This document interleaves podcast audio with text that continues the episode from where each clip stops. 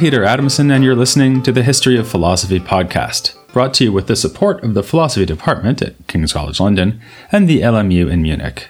Online at www.historyofphilosophy.net. Today's episode On the Money Medieval Economic Theory. Suppose you are a medieval merchant traveling with a wagon load of grain to a town where grain is in short supply. Given the circumstances, you know that you'll be able to sell your goods for a high price, perhaps double or triple the usual going rate. You also happen to know that only one day's travel behind you, another much larger shipment of grain is headed towards the same city. Do you have the obligation to reveal this to your customers, foregoing your advantage and selling at the normal price? Your answer might depend on whether you had read Thomas Aquinas. In his Summa Theologiae, he asks what a merchant in this situation ought to do. His answer is that the bounds of justice do not require divulging information that would reduce the price, even though it would be particularly admirable were the merchant honest enough to do so. A similar example is considered by Henry of Ghent, who allows someone to buy a horse and then sell it in the same city at a higher price only one hour later, if, in the intervening time, all other horses on the market have been taken away from the city on ships. Such cases raise problems that were central in medieval thinking about economics. It's not a subject we have discussed very much here on the podcast, even though a not dissimilar example came up in the very first episode, where we heard of the pre Socratic philosopher Thales buying up all the olive oil presses to reap a windfall from a bumper crop of olives he had predicted. We know that story because we are told it in Aristotle's Politics, in the midst of a discussion of money making to illustrate the concept of a monopoly.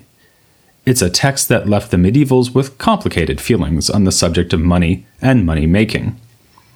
While Aristotle recognizes what he calls a natural art of dealing with money, which needs to be practiced by householders and politicians, he is disdainful of unnatural pursuit of boundless wealth and of those who see money as an end in itself. Rather, as Aristotle had already explained in the Ethics, money is really an instrument of exchange, which allows us to trade very different goods, Aristotle's example is shoes and houses, by introducing a common measure of value. The exchange between buyer and seller will be just, Aristotle says, when that exchange is equal, both sides getting something equivalent in value to what they give up. This may seem like no more than common sense. If I persuade you to sell me your house in exchange for a single shoe, then surely I have behaved unjustly, if not illegally. Come to think of it, maybe the old woman who lived in a shoe was the victim of this very scam. But the cases described by Aquinas and Henry of Ghent show that things must be more complicated. It seems strange that a horse could be equal in value to one gold coin at noon and to five gold coins an hour later, only because the other horses have departed on ships. Or consider the following scenario You have a horse, and a farmer needs a horse to bring in his harvest. So, in exchange for one gold coin, you let the farmer use the horse for a week. At the end of the bargain, you have a gold coin and the horse you started with, whereas the farmer has none of your property. That doesn't look like an equal exchange, yet the farmer doesn't feel cheated in any way. Or imagine that you are a money changer who greets people as they come over the border from Germany into France. Let's say that you're changing German currency into French coins of equivalent value because the German coins are not legal tender in France. It seems a valuable service, and your customers are perfectly willing to take part, even though you take a small profit on each trade, receiving 100 gold German coins and paying out only 99 French coins. The exchange is evidently not equal because you hand over less money than you took, but does that mean an injustice was committed? Or finally, take the case of what the medievals called usury. You need to pay your rent, so you borrow some money from your friend, the farmer. The farmer agrees to lend you 10 gold coins for a month, at the end of which you should pay him 11 gold coins. In this case, the farmer gives you 10 coins and after a month's wait gets 11 back. It's a clear case of injustice by Aristotle's definition. And in his Politics, he does not hesitate to condemn it, saying that it is like breeding offspring from something that is in fact barren, and then adding that usury is the most unnatural of all ways to make money. The scholastics gave careful thought to these matters, and not only because they were in the business of commenting on Aristotle. The medieval university was itself a business, with the relation between teacher and student involving monetary exchange. Certain positions at the university could bring with them further financial obligations.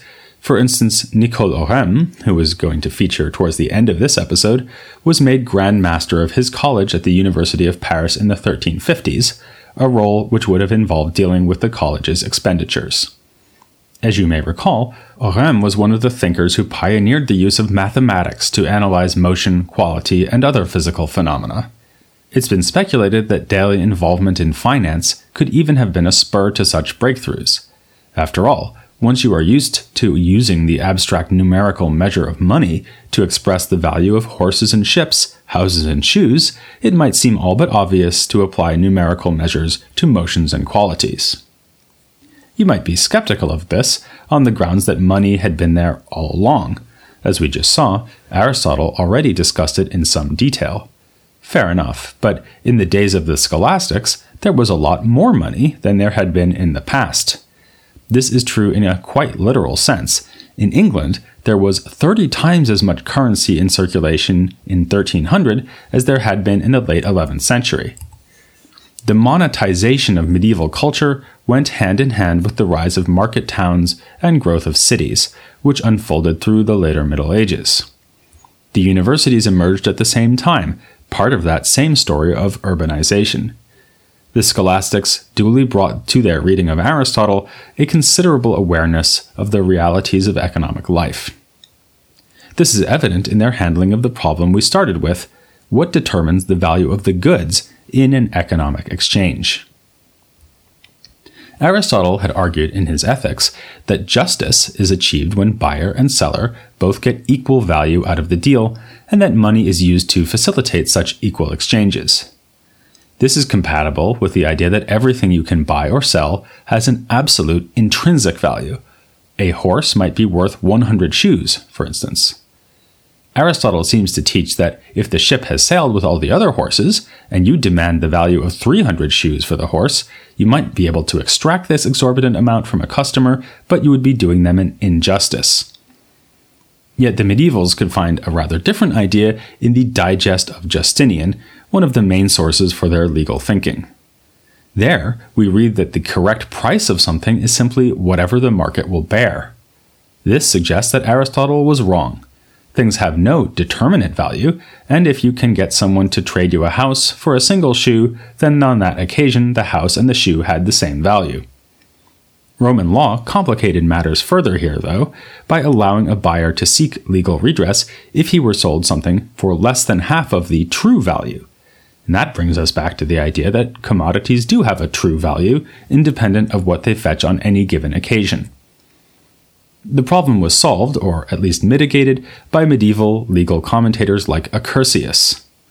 When he came to the digest remark that a thing is worth what it can be sold for, he added the phrase scilicet communiter, meaning that is commonly.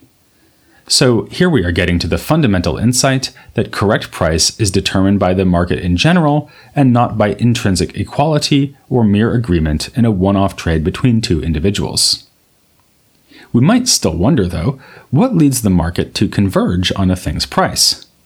If a horse costs 100 times as much as a shoe in medieval France, does that mean that the medieval French thought that horses are 100 times better than shoes? Not quite, as Aquinas points out, by using an example taken from Augustine. In the true order of things, a mouse is worth much more than a pearl, because a mouse is a living creature, whereas a pearl is inanimate. Yet no one would accept a mouse in exchange for a pearl, unless they were a cat. So market price clearly does not reflect the genuine intrinsic value of things. Rather, Aquinas suggests, it reflects people's need for the thing being sold. He makes this point in his commentary on Aristotle's Ethics, which already mentions that money is somehow a measure of need or demand for a certain thing. Already, Aquinas' teacher, Albert, had connected this to the behavior of society as a whole, rather than a given individual's need for something on a given occasion. He says that money is the measure of the usefulness of something insofar as it is useful to the community. Another 13th century thinker, Peter Olivi, makes the observation that price fluctuates in response to supply as well as demand. This is why air is free despite our constant need for it, and why grain prices shoot up during times of shortage and fall after a plentiful harvest. Hence the cases I mentioned at the start of this episode, like the high price of grain in a starving city. Such cases show that the just price of something may vary considerably depending on circumstance, so that something's usefulness to the community is not just a timeless abstraction. A more fine grained attitude towards demand is also found in John Buridan, who astutely notices that a person's need for something can be relative to that person's economic situation. A nobleman who cannot afford a fine new war horse is hardly suffering from deprivation, but is still, in a sense, poor relative to his perceptions of his own needs. The leading historian of medieval economic theory, Odd Langholm, pointed out that with this observation, Buridan was getting close to the modern day notion of effective demand. There is yet another factor that determines the price of things. In addition to supply and demand of the whole market or only a part of it, there is the added value involved in bringing the goods to market in the first place grain needs to be harvested, prepared, and transported to a market town. When luxury goods reached Latin Christendom from the Islamic or Byzantine worlds, the costs of transport were much higher. These costs had to be factored into the price, and the scholastics noticed this too. Duns Scotus defends the idea that merchants do earn the profits they take on trading because of the risk and labor they have invested. Thus, medieval analysis of justice in economic life led to a gradual softening of attitudes towards the life of money making. It had long been a commonplace to say that the very existence of private property was a result of humanity's fall from grace. Were it not for original sin, things would be shared peacefully in common. Aquinas spells out the consequences with a remark about human nature that should have been taken more seriously by communists 700 years later. Were all things held in common, everyone would avoid doing any work and leave to others that which concerns the community. Given the connection between economics and human frailty, it's hardly surprising to find Christian texts from late antiquity onwards warning that the life of the merchant is unusually liable to sin. It is much like the life of the soldier, except that the merchant's sins have to do with greed and dishonesty rather than violence. Here, for once, there seemed to be a perfect fit between church teaching and Aristotle, since, as we saw, he inveighs against the unnaturalness of building up wealth, and especially against any practice that tries to make a profit off of money itself. From a modern day point of view, this seems completely wrong headed. We understand that banks need to charge interest on loans and that it will cost us a bit of money to exchange currencies. Again, the medievals were not totally blind to this fact. A remarkable discussion of profit on loans is found in Durandus of Saint Pourçain. He realizes that money lending is actually quite useful, yet still feels it is a rather squalid business. So he suggests that the state could appoint an official money lender to play this role for the whole community, something Langholm calls a bit of wishful thinking which for a moment shatters the boundaries of medieval thought about money and credit. The reason that medievals were so reluctant to concede the right to make money from loans is that it constitutes usury, considered an abomination by both Aristotle and Christian doctrine. The religious injunction traces back to biblical passages like Luke 6:35, lend hoping for nothing again. So, it was uncontroversial that usury was wicked. The question was, why? Aquinas defines usury as a case in which someone sells somebody else something that does not exist. What he means is that money is a so called fungible commodity, which is used up when it is spent, just as food is used up when it is eaten. Normally, if you lend someone a fungible good, then the lender has to return it or an equivalent. If you borrow a loaf of bread from me, you owe me a loaf of bread later, not a loaf of bread plus a blueberry muffin though if it is on offer, I would happily accept an almond croissant. Analogously, it is unjust to lend someone money and expect back the same money plus a fee. Taking their cue from Aristotle, Aquinas and other scholastics complain that the usurer is trying to breed something that is barren, namely money, as if it could bear offspring. Another argument had it that the usurer is actually selling something, namely time. The point here is that if you borrow 10 coins for a year, after which you owe 11 coins, then you have paid one coin for the year during which you had the money. But if time belongs to anyone, it is God, and certainly not the usurer. There's an obvious problem here, namely that usury is incredibly useful and even essential to a well run economy. As you probably know, Jews were grudgingly allowed to step into the gap since they were under no religious injunction to avoid lending on interest, at least to non Jews. But given the careful attention the scholastics were paying to the function of money in markets, it was all but inevitable that they would at least begin to qualify their own injunction against money lending. Here, a major advance was made by Gerald Odonis, who became head of the Franciscan order in 1329. He realized that someone who lends money is actually giving up more than just the sum that has been borrowed. For one thing, he's taking a risk that it will not be returned. For another, there is the profit the lender could have made off the money by putting it to work during the time it was lent out. The key insight here is that the usurer is not selling time, but the use of the money during the time of the loan.